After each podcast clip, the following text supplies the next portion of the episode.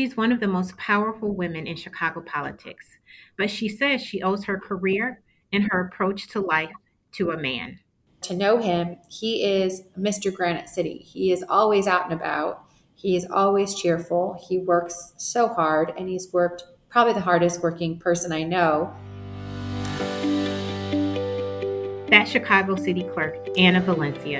I'm Marianne Shuck, your host of Let's Talk Hope, a podcast devoted to talking about creating lasting legacies through organ and tissue donation. Clerk Valencia, how did you get your start in politics? Uh, I'm really excited to be with all of you today. So I actually grew up in Granite City, Illinois, so five hours south of Chicago in the Metro East area that I was born and raised. My dad is a union painter, has been a painter for thirty-seven years, still stripes our streets proudly. My mom worked at a nonprofit for over uh, twenty years. That's where I grew up, and the family that I really, really attribute to my success. Their hard work and sacrifices allowed my sister and I to go to college. We were first in our families to graduate college. I went to the University of Illinois. And actually, I started on an internship, a summer internship going into my senior year of college. I worked for a local judge. The funny story, again, I should attribute my career to my father. He was painting this young lawyer's home and was talking to the wife and said, you know, my daughter's really interested in politics and is looking for an internship. Could, you know, do you know of anything? And I'm pretty sure the wife made her husband hire me as an intern that summer. And I loved it. I organized all the parades. I went door to door, knocking on doors, helped with his fundraising, and realized that I didn't ever really see a lot of women in political spaces or even, you know, running for office. And I decided to really get involved after two thousand seven when I graduated college. There was a guy named Barack Obama.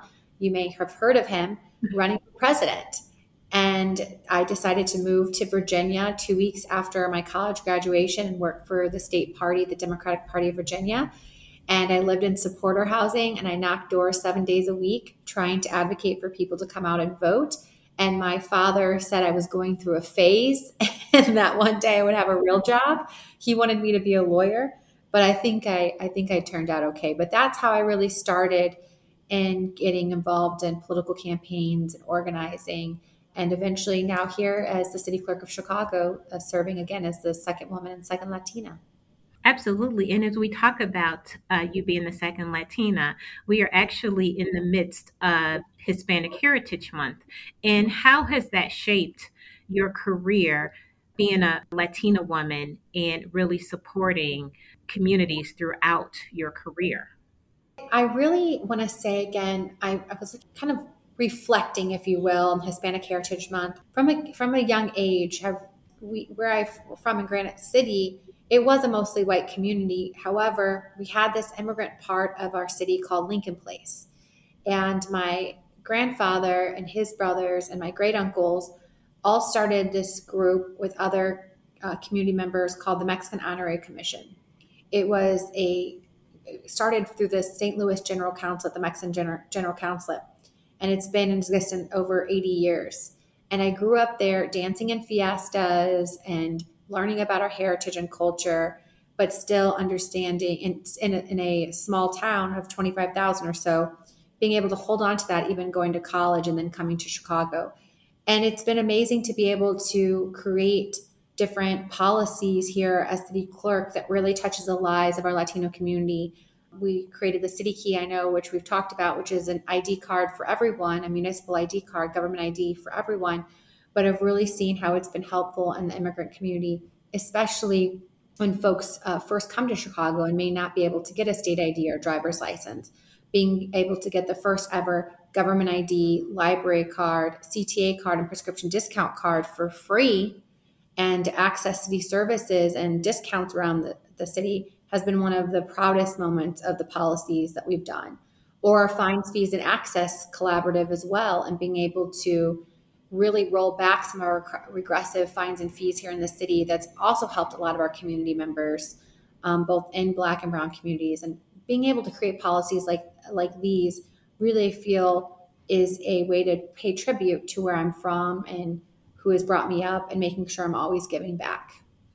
Well, Anna, we brought you here today to talk about your father's experience and your connection to organ donation. Can you tell us about it? My father, in two thousand fifteen, his had kidney failure. And it was actually right after my sister's wedding. And he just seemed a little off. And next thing I know, my mother called us and my dad was in the hospital and they didn't understand what was happening, couldn't figure out exactly what, what was going on, but he was in kidney failure. And at that moment, you know, you go on the internet and you just try to figure out everything that you can search and find out what was happening. And l- later we found out that he was going to have to be put on dialysis. Now, for my father, to know him, he is Mister Granite City. He is always out and about. He is always cheerful. He works so hard, and he's worked probably the hardest working person I know. And he's a union painter, and that's a physical labor job. And so I know he was very concerned whether he was going to be able to carry out and, and um, retire and, and get the years he needed to retire. So we just took it step by step. And I remember going home, and my mom was all shook up and didn't understand what might happen, because a lot of times that can be a death sentence for many, and no one could tell us how long my father would have on quality of life, how long it would take for a kidney organ, a transplant. You know, the transplant list was long. And so we were just kind of in a rut. My father spent three years on dialysis, and to see him really deteriorate was incredibly difficult. My father is only sixty-four. And at this time, three years ago, I was thinking, I haven't even had a child yet. My dad hasn't even met potentially his grand grandchild. And I felt, man, do I need to have a child right away? It's not, I wasn't ready, but these are the things that my sister and I, my brother and I were talking about. And every day, you know, he would get up at six a.m. and do dialysis before his first Before he had to be in at seven a.m. and then come home at lunch at noon, do another dialysis at home. Then he would get off work at three o'clock and then do another dialysis. And then again at eight o'clock, he would do another dialysis. He never missed a day of work. He never complained. We found out how to travel, how to get him to Chicago to visit, or to my sister in Kansas City to visit. You know, we worked around our schedules around dad's dialysis time. And thank God, thank God technology has changed where he didn't have to go in. We were able to do, he was able to do it from home, but it took a toll on him. And then thankfully, my aunt decided to get tested and she matched. And what's very unique about their story is my father and my aunt are both adopted. We did not think that they would have a match of being siblings, but both being adopted, and she was a match. For uh, I was believe it was a week after I was first elected in two thousand nineteen. My parents were here. My parents were on stage with me. We were celebrating my first election and win. And then a week later, he went in to get his transplant. What's even more, and how God works, and timely, how timely things are. A year later from, no, a year and two weeks after his transplant, my daughter was born, and he was able to see her born. And that to me is a gift that I could never repay my aunt ever, that he, that she gave us that gift of life for my father to have a second chance at life and be able to see his grandchildren grow up. And I will forever be grateful. And so I'm always a big, big advocate of organ donation, not only to have it on your listed on your driver's license, but we have organ donation for the City Key, that you can actually choose to be an organ donor on the City Key. It's um, an intent to donate as well, but also advocate being a living donor. My aunt stepped up and was, you know, was able to be a living donor for kidney transplant, but I know that's much more common these days, even complete strangers doing it for other strangers.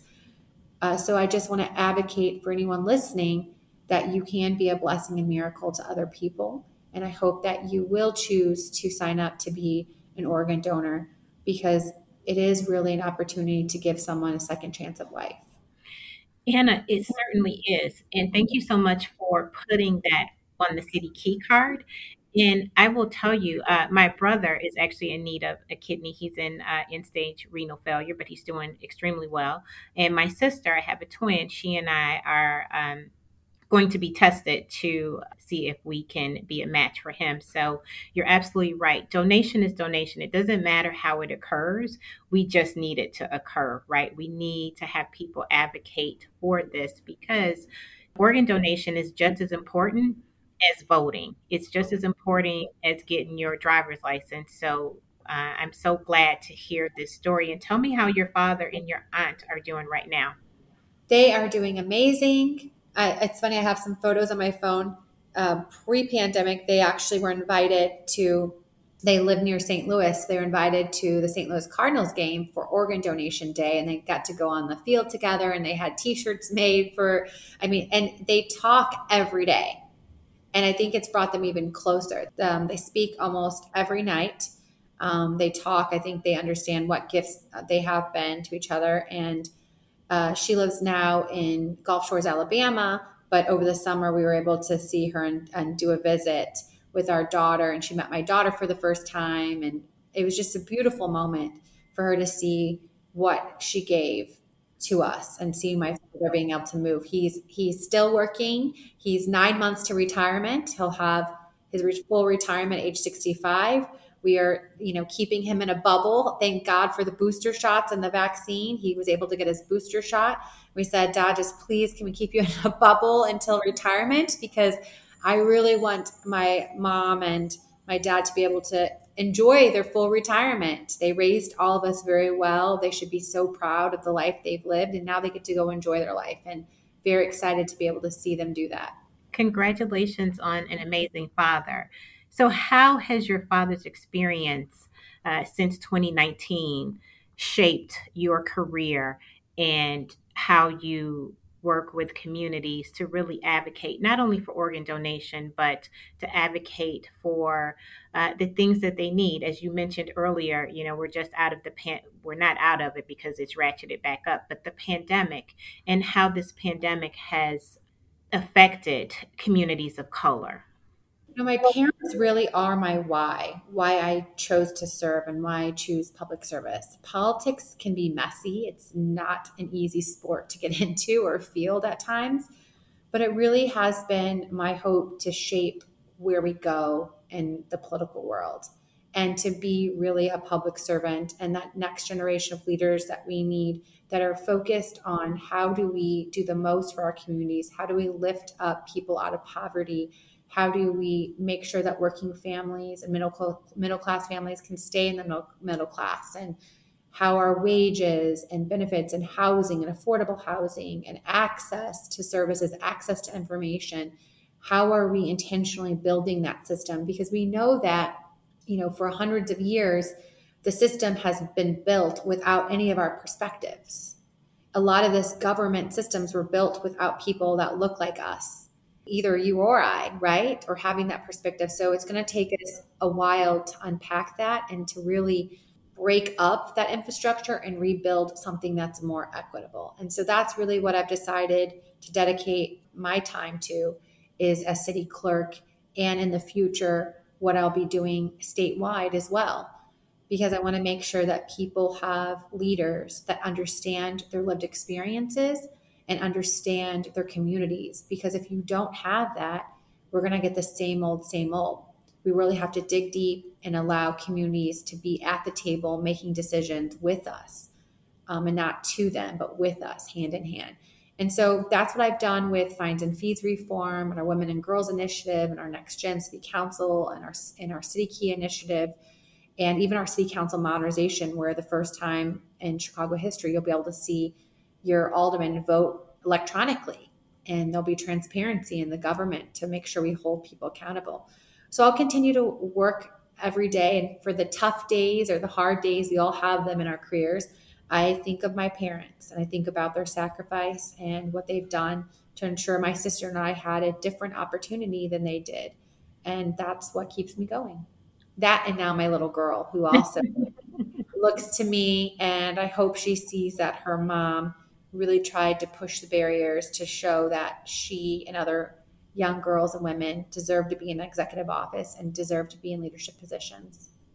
As we talk about Hispanic Heritage Month, what would you like us to know, or what would you like our listeners to know about how we can honor and celebrate our Hispanic community, our Latinx and Latina community during this time?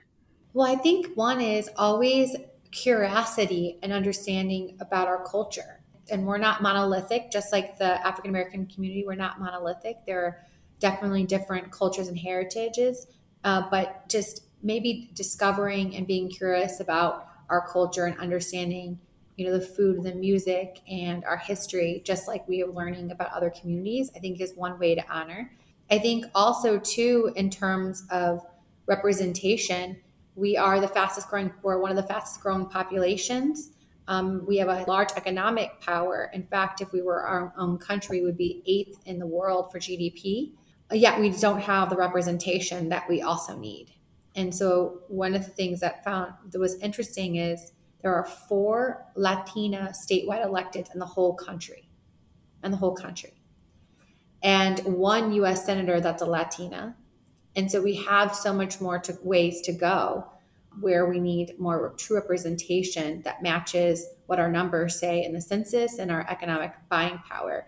And I think that's true of a lot of other communities too. So we'll keep working on that and, you know, making sure that you get civically engaged and support other communities that are coming up in political races and make sure you're civically engaged in your community.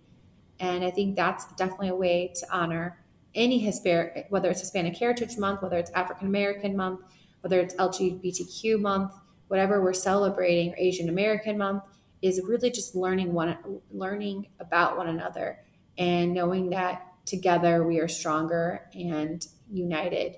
We can do more and push the envelope and be in more spaces and places that we deserve to be in. That, that's a really good point. And in the aftermath of George Floyd, uh, Black and brown communities united to combat systemic racism. What are some things, as you mentioned, you know, there are a lot of voter suppression laws coming up around the country based on what happened with the twenty twenty election. And how do we go about really creating a more collaborative environment for our Black, brown, Asian, L G B T community? So to your point, that they really are supporting candidates and issues that support and advocate our various communities?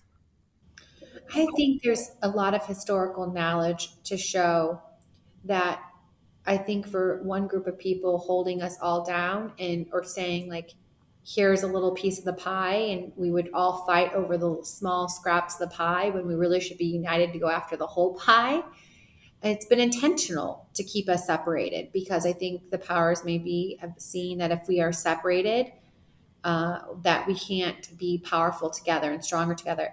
And I will say this, even this, I'm a millennial, but these Gen Zers coming up and a lot of the Gen Zers that were behind, you know, the, the marches last summer and about bringing together this Black and brown coalition, they really inspire me. I think that our young people are really trying to learn each other's culture and history and are open to it and are leading with empathy and collaboration, which is something that adults could take note of and we could incorporate into our own work as leaders as well. I definitely have a lot of growth to do. I have a lot of learning to do, but I think we need our leaders to want to be able to do that, to be curious, to ask questions, and to build these stronger coalitions because we can't fight all of these battles alone. And a lot of these battles, you know, affordable housing, systematic racism, uh, education, healthcare, all name any part of any major piece of that affects our lives. There's inequities in all of it, right? So us pushing together for more equitable policies and leaders and holding them accountable together, I think is a much better approach than what we've been doing in the past, because in the past it hasn't worked and we haven't got where we want to be. And so I think these young people are really showing us the way, and I'm excited to learn and follow them too.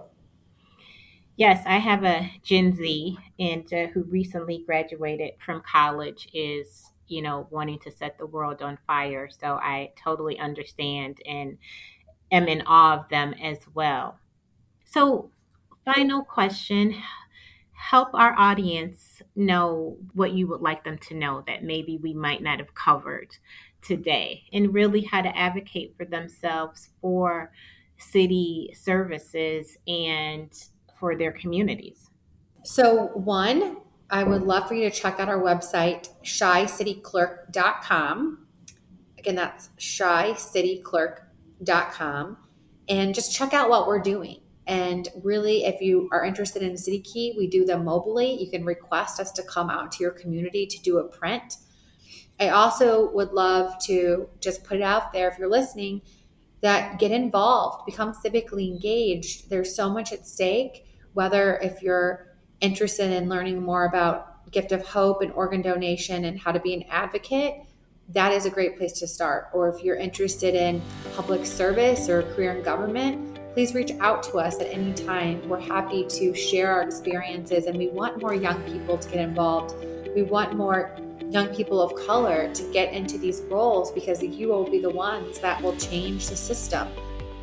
It's been great having you. Our guest on Let's Talk Hope has been Chicago City Clerk Anna Valencia. We encourage you to start the conversation about organ and tissue donation with your loved ones today and make your wishes known. You can register to become a donor on gift of hope dot org or by texting HOPE to five one five five five. Hello, Tina Montgomery, Supervisor Community Outreach. In my role, I'm responsible for raising awareness and educating the community about organ, eye, and tissue donation. Daily, I'm asked a lot of questions about the donation process and how does it work. So we've added some questions to our wheel, and we're going to give it a spin and then answer those questions for the audience. All right, so let's spin the wheel. And the wheel is going round and round and round and round. And it has landed on question number seven. The question number seven is, who can be a donor? I get this all the time, and I say, never count yourself out. Virtually anyone, regardless of their age, race, or gender, can become an organ and tissue donor. Donors are usually healthy people who have suffered a life-ending trauma and are declared legally dead. Medical eligibility depends on many factors, and is determined after the donor's death. So please, never count yourself out. You never know what you can be saving or enhancing someone's life. Well, I want to thank you all for that question. We'll have more questions on our big wheel starting in our next episode, so stay tuned or come back to hear more donation facts. If you've enjoyed what you've heard today, please subscribe to Let's Talk Hope. This podcast is produced by Rivet. To hear more great podcasts, visit rivet three sixty dot com or wherever you listen to podcasts.